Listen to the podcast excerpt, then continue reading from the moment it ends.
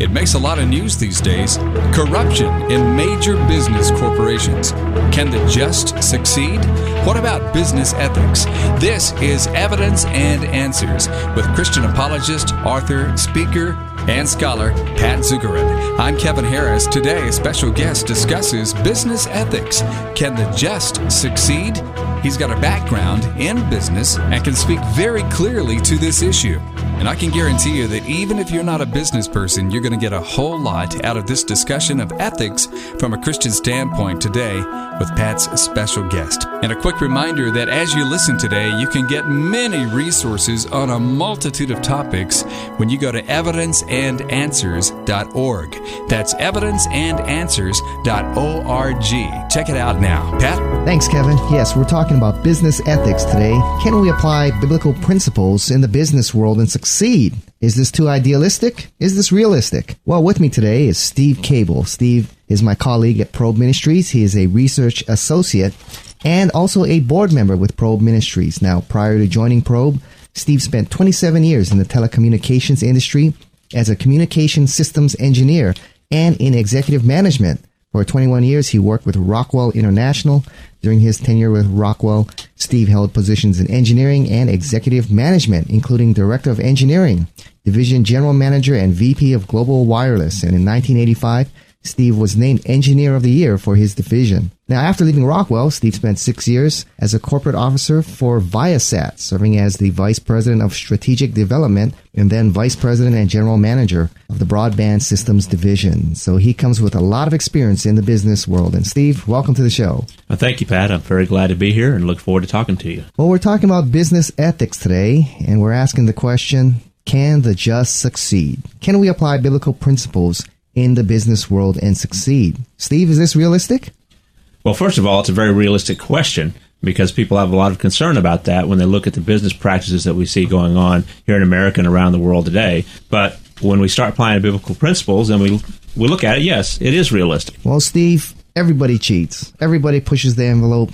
Everybody tries to get ahead. You know, why why do you ask the question, can the just succeed? I think the reason we need to ask that question is we know that most Christians are called to be living Christ in the workplace. They're called to be a part of the system that generates the things that we need as an economy, as a world to live on. If we're going to be in that workplace, we hopefully we're going to be just. And the question is, can we live a Christian life, apply our Christian principles, be consistent in that, and still be successful? Well, let's talk about the relationship between capitalism and Christianity. It's pretty tough to ab- apply biblical principles in a capitalistic system, isn't it? Well, that certainly does create some some problems. You know, right now in the Christian community, you probably have two extremes. You have one group of people who equate capitalism with Christianity, and they would say any you know any attack on capitalism is attack on Christianity. And you have others at the very opposite end who would say that Christians should not participate in capitalism because capitalism is all about greed. Um, so, really, to, to get to the bottom of that, we need to understand the definition of capitalism and then how does Christianity relate to that. Steve, what is the definition of capitalism here? Well, in simple terms, capitalism is an economic system where the means for producing and distributing goods are controlled and owned by private individuals or corporations rather than by governments or social entities. And so the, the decisions that are made about how those resources are used are left to individuals or private organizations as opposed to government. That's kind of the underlying concept of capitalism. So, what is Christianity? How does Christianity relate to that? Christianity is agnostic toward capitalism as an economic system. If you look in the, the Old Testament, there are some directions provided about private property, is certainly a concept in the Old Testament, but also providing for the needs of, of society and, and the poor and the Levites is, is also included in the Old Testament. As you look at the New Testament, the instructions on how we're to live out Christ are instructions that are given in the context of the economic system in which the Christians found themselves living, the Roman Empire. And you don't find a lot of instruction about how should we change the economic system, but rather how should we live in that economic system. It's not Christianity, but the interesting thing is that capitalism succeeds in an environment where Christian and Christian principles prevail. Um, Max Weber, in his classic book, The Protestant Ethic and the Spirit of Capitalism, pointed out that that that the Protestant ethic of the Puritans who founded America uh, really made capitalism take off as they applied Christian principles in being good stewards of the capital resources that they owned and had control of. You know, Steve, I was teaching a seminar and a young businessman came up to me and he said, you know, actually, biblical Christianity, if we applied it, would present a system of socialism or communism, you know, to which I disagreed. But how would you answer uh, anyone that presents that. We're to just share everything equally, like in the book of Acts. Is that what socialism is, by the way? Is that a good working definition of socialism? Well, I think a good working dis- definition of socialism is one where the society is the prime uh, driver or or element, and so that everything is done for the good of society as a whole, and some group within that society then has to decide what that greater good is, and that's where socialism fails. By the way, is that there's always some group that takes the power to themselves to decide what's going to be best for everyone. And as you know, as the Soviet Union did a pretty good job of demonstrating, they usually don't do a good job, and a lot of people have very little, and the system generally collapses. I think there's a big difference, uh, Pat, between what we see in the Book of Acts and what we're called to do in the Christian body, and what's we've just talked about as a definition of socialism.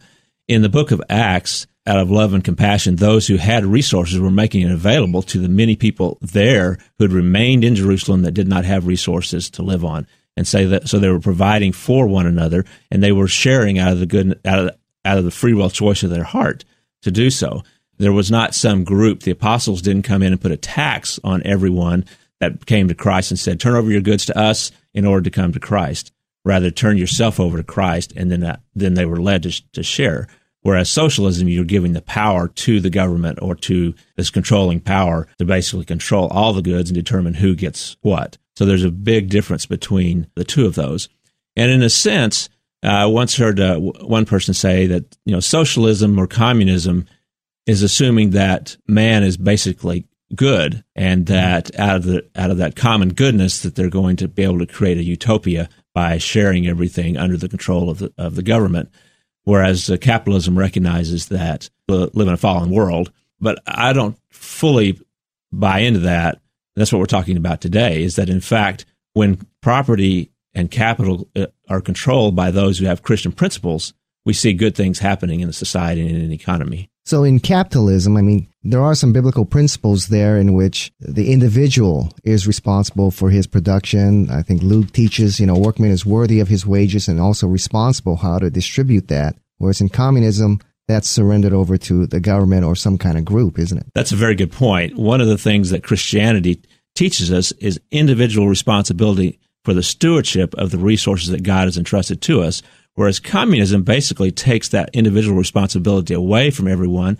And what, what we've seen is it takes away their motivation for being productive and, and for contributing to society. One simple way to look at the difference between, say, capitalism and, and Christianity that I, I look at is when you say, what's the purpose of business?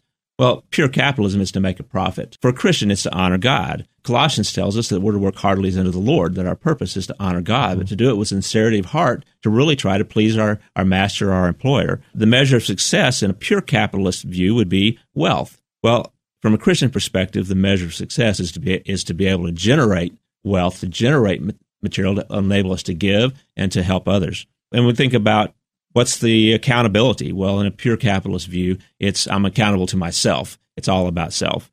As a Christian comes into that economic system, we look at ourselves as being accountable to God. So there are some very significant differences, but they're not incompatible in the sense that Christians can be very good stewards of capital resources that are entrusted to them. Looking at the business culture today, Steve, would you say that injustice is rampant in today's workplace? I mean, it's all over the headlines. Martha Stewart, Enron, Arthur Andersen. even uh, just this past weekend, we saw some injustice or corruption in professional football. What do you have to say about that, Steve? Well, I think we can definitely say that the temptation and the following through on that is evident in all aspects of business. And so we can look at Bill Belichick and the and the Patriots, and we say, why does someone so successful need to do something like spy on on another team? But yet, that's just the tip of the iceberg of what's going on across the country. One of the things I think we should think about, Pat, is a lot of the emphasis is placed upon the big names, the CEOs, the big companies. But let's just think about just the average individual. Let me just give you a couple of examples here. Uh, first of all, in the workplace, A recent survey in 2003 indicated that 48% of the people who responded had acted unethically or illegally in the last year on their job, and that 56% of them feel pressure from their company to act unethically or illegally. That is a very high number and uh, very disturbing. Let's just look at the area of education. How does that flow down to our children? A recent survey indicates that 74% of college students have indicated they have engaged in serious cheating in the last year, and 80% of them have cheated at least once. Look at another area music piracy. 92% of teenagers believe that music piracy is not wrong. So when we're creating that attitude amongst our children, then it's not too surprising that as we get into the into the workplace, that we see a significant uh, problem uh, with people not acting in what in an ethical manner. Steve, what is the impact of the lax attitude towards ethics in the workplace? Well, it costs all of us, Pat. It's, I like to call it the greed tax, and it it hits us in a number of different ways. I mean, one area that it hits business that gets passed on to all of us is just in the lost revenues from corporations, from employees stealing from the corporation, from employees stealing their time, from stealing resources. And so that's certainly an area where it costs us. Another area that it costs us that people don't think about a lot is that we spend a lot of time on lawyers and contracts. And in my experience in the business world, about 80% of the time you spend putting together a contract is dealing with the terms that, that you put in the contract as to, to protect yourself against the other party not living up to their word, not acting in an ethical fashion. And so we spend literally billions of dollars a year in this country on effort to create all of these terms and clauses to protect ourselves from people acting unethically. And then a very public example is the uh, law the Sarbanes Oxley Law, which was passed in response to the Enron, WorldCom type of uh, uh, scandals, that creates additional layers and levels of reporting for all public corporations to protect us from issues like Enron. But the result is that even very ethical corporations are spending billions of dollars more across the board uh, in order to um, basically pay for uh, the sins of of the few who um, took advantage of the system. Well, Steve, you know, you bring up a good point. You know, how do people with good intentions end up acting unethically and illegally? Well, you know, Pat, I think most people that you would talk to in the workplace would say that they're good people, that I'm a good person, and that I, my intent, my desire is, is to be ethical and to live a good life. Uh, and yet we see from the survey results I shared with you, and we see from situations like Enron that that doesn't always play out. And let me list three three areas, and then we might talk about Enron a little bit as well. And the first one is is that we tend to do what's most convenient. If it's going to be a problem to be ethical, then I'm going to look for an alternative that's less trouble. A convenient lie can cover a mistake. I like what John uh, Maxwell said. He said ethics is about how we meet the challenge of doing the right thing when that will cost us more than we want to pay. And so there are situations that come up where the cost of doing the right thing is more than we want to pay. It's more convenient to, to cut the corner, to uh, tell the lie, to, to do something that's un- unethical. Uh, the second thing is we do what we must do to win. And we just mentioned the New England Patriots in that situation. But the idea of stealing uh, somebody else's signals in baseball, football, uh, other uh, uh, sports is not new. The idea of the pitcher sneaking in the Vaseline in, on his glove is sometimes celebrated rather than uh, seen as a, as a negative uh, because what's, they're seen as being a very competitive person. And so there's this desire that nice guys finish last, this idea that nice guys finish last. Everyone's doing it, and if I'm going to be able to uh, uh to compete, I have to do it. That's something that really impacts American businesses when they look at competing overseas, because oftentimes the idea is, well, other countries are uh, their governments are actually encouraging and supporting them in doing illegal uh, actions, what things that would be illegal in the United States in order to get the contracts. So we're going to have to do that too in order to compete. So it's very easy to say, well, in order to compete, I'm going to have to uh, to cheat. And the third one is that we rationalize our choices with relativism. Uh, when we start applying it to ourselves, something that we think is wrong for somebody else, and that we, we would be very upset if if another company or somebody we were buying a product from did it to us, we can justify it when we do it because if it's good for me, then it must be good. And so it's a little bit of postmodernism sleep, uh, slipping in here uh, as well when we when we uh, decide what's true and what's not true. I often hear the rationalization, especially when it comes to somebody really successful like Microsoft. Somebody say, look, it's not going to uh, make a big difference if I pirate this or if I copy it because look how rich those guys are. That's a rationalization that I, I hear quite often. That's a very good point, and that's a good example of how we rationalize uh, our choices because if somebody was doing that to me, and I had spent thousands of hours creating a software product or or recording some music, and somebody was was stealing it from me and and reusing it, and then I would think very, I would be very upset. But that same person who would be upset can look at that big corporation and say, well, you know, they've got so much money that that it won't make a difference.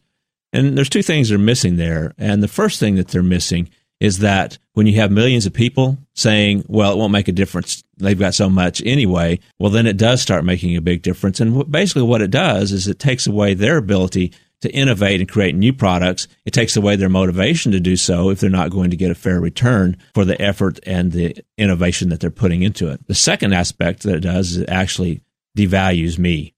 I'm devaluing myself by lowering myself to the level of saying, well, stealing's all right for me as long as it's st- stealing from the right person. Steve, you know, you bring up a good point. You know, individually, okay, I can pirate this software or whatever, but you brought up a good point. If everyone in society or the culture followed the same ethic you did, then we'd be in trouble. So we've got to think on a bigger picture than just individually. Uh, absolutely. We, we want to have a system that's fair where people are being rewarded for innovation, for hard work, for productivity, and we're encouraging people to, to do better and better because that creates more for all of us. And then as Christians, as we're being more productive, that gives us more resources in order to be able to, to help those who cannot participate in the system. Well, Steve, what does it look like for a corporation to apply Christian principles in the business world? From a business standpoint, you're basically applying the golden rule and the basic principles of, of scriptures. You want to do unto others as you would have them do unto you. That means you don't deceive, you don't covet, and you don't steal. You're not out there misrepresenting your product. You're not out there coveting to get something that you didn't earn. And we Enron's a good example of that. We could talk about that later if you want. And you're not stealing. You're not breaching your contract. You're not acting. Uh, you're not acting with a lack of good faith because stealing is not just taking something from someone. Stealing is also when you commit that you're going to provide a good or a service at a certain level and you don't do it, then you're essentially stealing from that person. So don't deceive, don't covet, don't steal. What does that look like from a corporate standpoint? It means your products, you're, you're really achieving to have superior value, performance, and quality to really put out a good product that does what you say it's going to do. You're concerned about your customers, that they're getting full value for their money. You're concerned about your employees, that you value their contribution, that they're treated with fairness, that you're concerned about their quality of life. You're concerned about your investors, that, you provide them open and honest communication. But you're not just totally driven by your investors uh, to, so that they can make a quick buck and get out. You're also concerned about your competitors. You know, that's one. Of, that's that issue we brought up earlier. If you're going to apply a Christian business ethic as a corporation, you want to compete, but you want to compete fairly. You can be aggressive, but you want to be fair, and you want to be looking for the overall best development of productivity and value within your industry. And finally, one area that gets talked about quite a bit today with, from companies like Walmart is how do you treat your suppliers? Are you going to treat your suppliers equitably, encourage them to continue to be rewarded for their productivity and hard work? Steve, you know, I often get this scenario. You know, I may be honest and ethical, but I know the company I'm dealing with as we're dialoguing, I know they're lying to me. I know they're looking to take advantage of me. I know that they're looking to cut corners. They're not really being honest with me at the table here. How do I respond as a Christian in business? Well, I'd say there's two parts to that, uh, Pat. And, and the first part is in that particular situation, if you are in a situation where you're, in a sense, forced to do business with that, with that entity, number one is that you should ensure that you act with the greatest degree of integrity. But number two, that you don't act naively, that you do put things into place, uh, that you don't uh, put yourself in a situation to be irreparably harmed uh, by that relationship. The second part of that is over the long term is that you don't want to continue to do business with either customers or suppliers where that is the dominant culture. Uh, oftentimes in a company, you may run into a, uh, one or two people who are acting in a way that's significantly outside the normal bounds for that company. Uh, and if that's the case, then you want to make that company aware so that you can deal with other people in the future. If it's endemic to the culture of that company, then in the future you don't want to to continue to deal with them. And we can talk about that also when we think when we look at well, how do companies do that that try to act ethically in these situations? What does it look like for an individual then to apply Christian principles in the business world? Well, of course, you're still starting with the same basic uh, principle of treating others the way you want to be treated.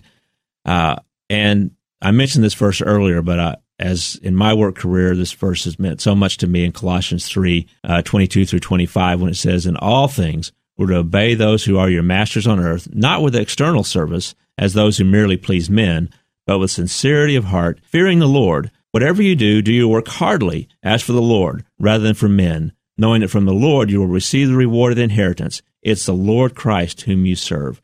So, as an individual, you want to start out each day remembering it's the Lord Christ that I'm serving here, I'm working heartily as under the Lord, but I am working not just, you know, not like Eddie Haskell or, or someone that's just trying to appear like they're concerned about their employer doing well, but someone who is sincerely desiring to make their employer uh, look good and to do well. That means that we're going to choose integrity over convenience, that we're going to respect others, and we're going to offer some grace too. And I think that's an important thing is sometimes Christians get in the workplace and they act like Angela on The Office, where they're judgmental of everything everyone else does and they come across as offering no grace at all. And so even though we want to be very concerned with honoring Christ and acting with integrity, we also want to be offering grace and love to those around us, recognizing that they're struggling with the same pressures that we are. And we want to set an example by excellence. And that's one thing that I really want to, to stress is that as Christians in the workplace, people are looking to us to learn about Christ. And when we're setting an example of excellence in the work that we do, and the attitude that we do it with, and the, the way we approach it, that is a testimony that goes far beyond what we know is going to happen. My experience has, has been, Pat, that um, people have come to me to talk about my testimony, to talk about Christ, when they view how I have dealt with when things went bad in the workplace, when we lost a big contract or we were having troubles with the schedule and there was a lot of pressure. The way we act in that period of time of continuing to offer grace, continuing to uh, have our hope in Christ, a time when we can have a real testimony. And so that's one of the things about being a, a Christian in the workplace is that there are going to be some tough times. And those are actually special times, I think, that God can really use uh, our witness. And a final thing is we need to balance our time commitment under God's leadership. God has not called us to be a workaholic, hmm. particularly if we're a, a husband or a mother. He will help us to balance our time. And when people see that in our lives, that we have a balance, uh, that's a witness as well. Well, Steve, in our final minute, I'm going to ask you a big question, and I'm going to ask you to summarize it as best you can in one minute. Can companies and individuals applying these principles hope to survive and succeed while swimming in a sea of sharks? I mean, everyone is cheating. Everyone is pushing the envelope. Can companies succeed applying biblical principles? Not surprisingly, God's principles work. Uh, Jerry Fleming, in his book, uh, Profit at Any Cost, did a study of a number of companies looking at those who behaved ethically in a particular industry as compared to those who did not. And what he discovered is that in the long run, that most of the time, those companies that acted ethically in the marketplace far outperformed the average performance in their industry over a long period of time. So if you want to succeed in the long term, that not only the Bible tells you, but also the evidence shows that applying biblical principles, Christian ethics to the way you operate a business uh, will uh, promote success. It is not a guarantee of success, because God does not guarantee us, you know, business success in this world, but it is shown to be a part of the formula for long-term success for corporations. My guest has been Steve Cable, my associate at Probe Ministries and also a board member of Probe. You can visit Steve at probe.org. You can read his articles and also you can invite him to speak at your Businessmen's Fellowship. He speaks throughout the world on these kinds of topics. Steve, thanks for being with us this week. Oh, absolutely, Pat. My pleasure. We want to thank you so much for listening to Evidence and Answers with Pat Zukeran on this timely topic and remind you that you can get this entire series at our website, evidenceandanswers.org. That's evidenceandanswers.org. You'll find some of the best resources on presenting and defending your faith in Christ to an increasingly skeptical world at evidenceandanswers.org. world religions, atheism, the cults, the occult, apologetics, scientific and philosophical arguments for the existence of God, creation and evolution, the reliability of the Bible, archaeology and history, and the end times, to name but just a few. There's a new feature on our website called iShows where you can download each individual show for just 250 on our website evidenceandanswers.org just like you download a song on iTunes these are iShows that you can download each individual show you want. And we got some of the top scholars on there. Evidence and Answers is supported by you the listener who appreciates a program that gives good answers to good questions. Our calling is to do what the apostle Paul did on Mars Hill in Athens. He presented and defended the gospel of Jesus Christ. And we'll help you do the same by the grace of God. Just go to evidenceandanswers.org, and any gift or purchase of resources will be a tremendous encouragement to us. And remember that this entire series is available at evidenceandanswers.org. This has been Kevin Harris. Thank you so much for listening to Evidence and Answers with Pat Zukeran. God bless, and thanks so much for listening. Evidence and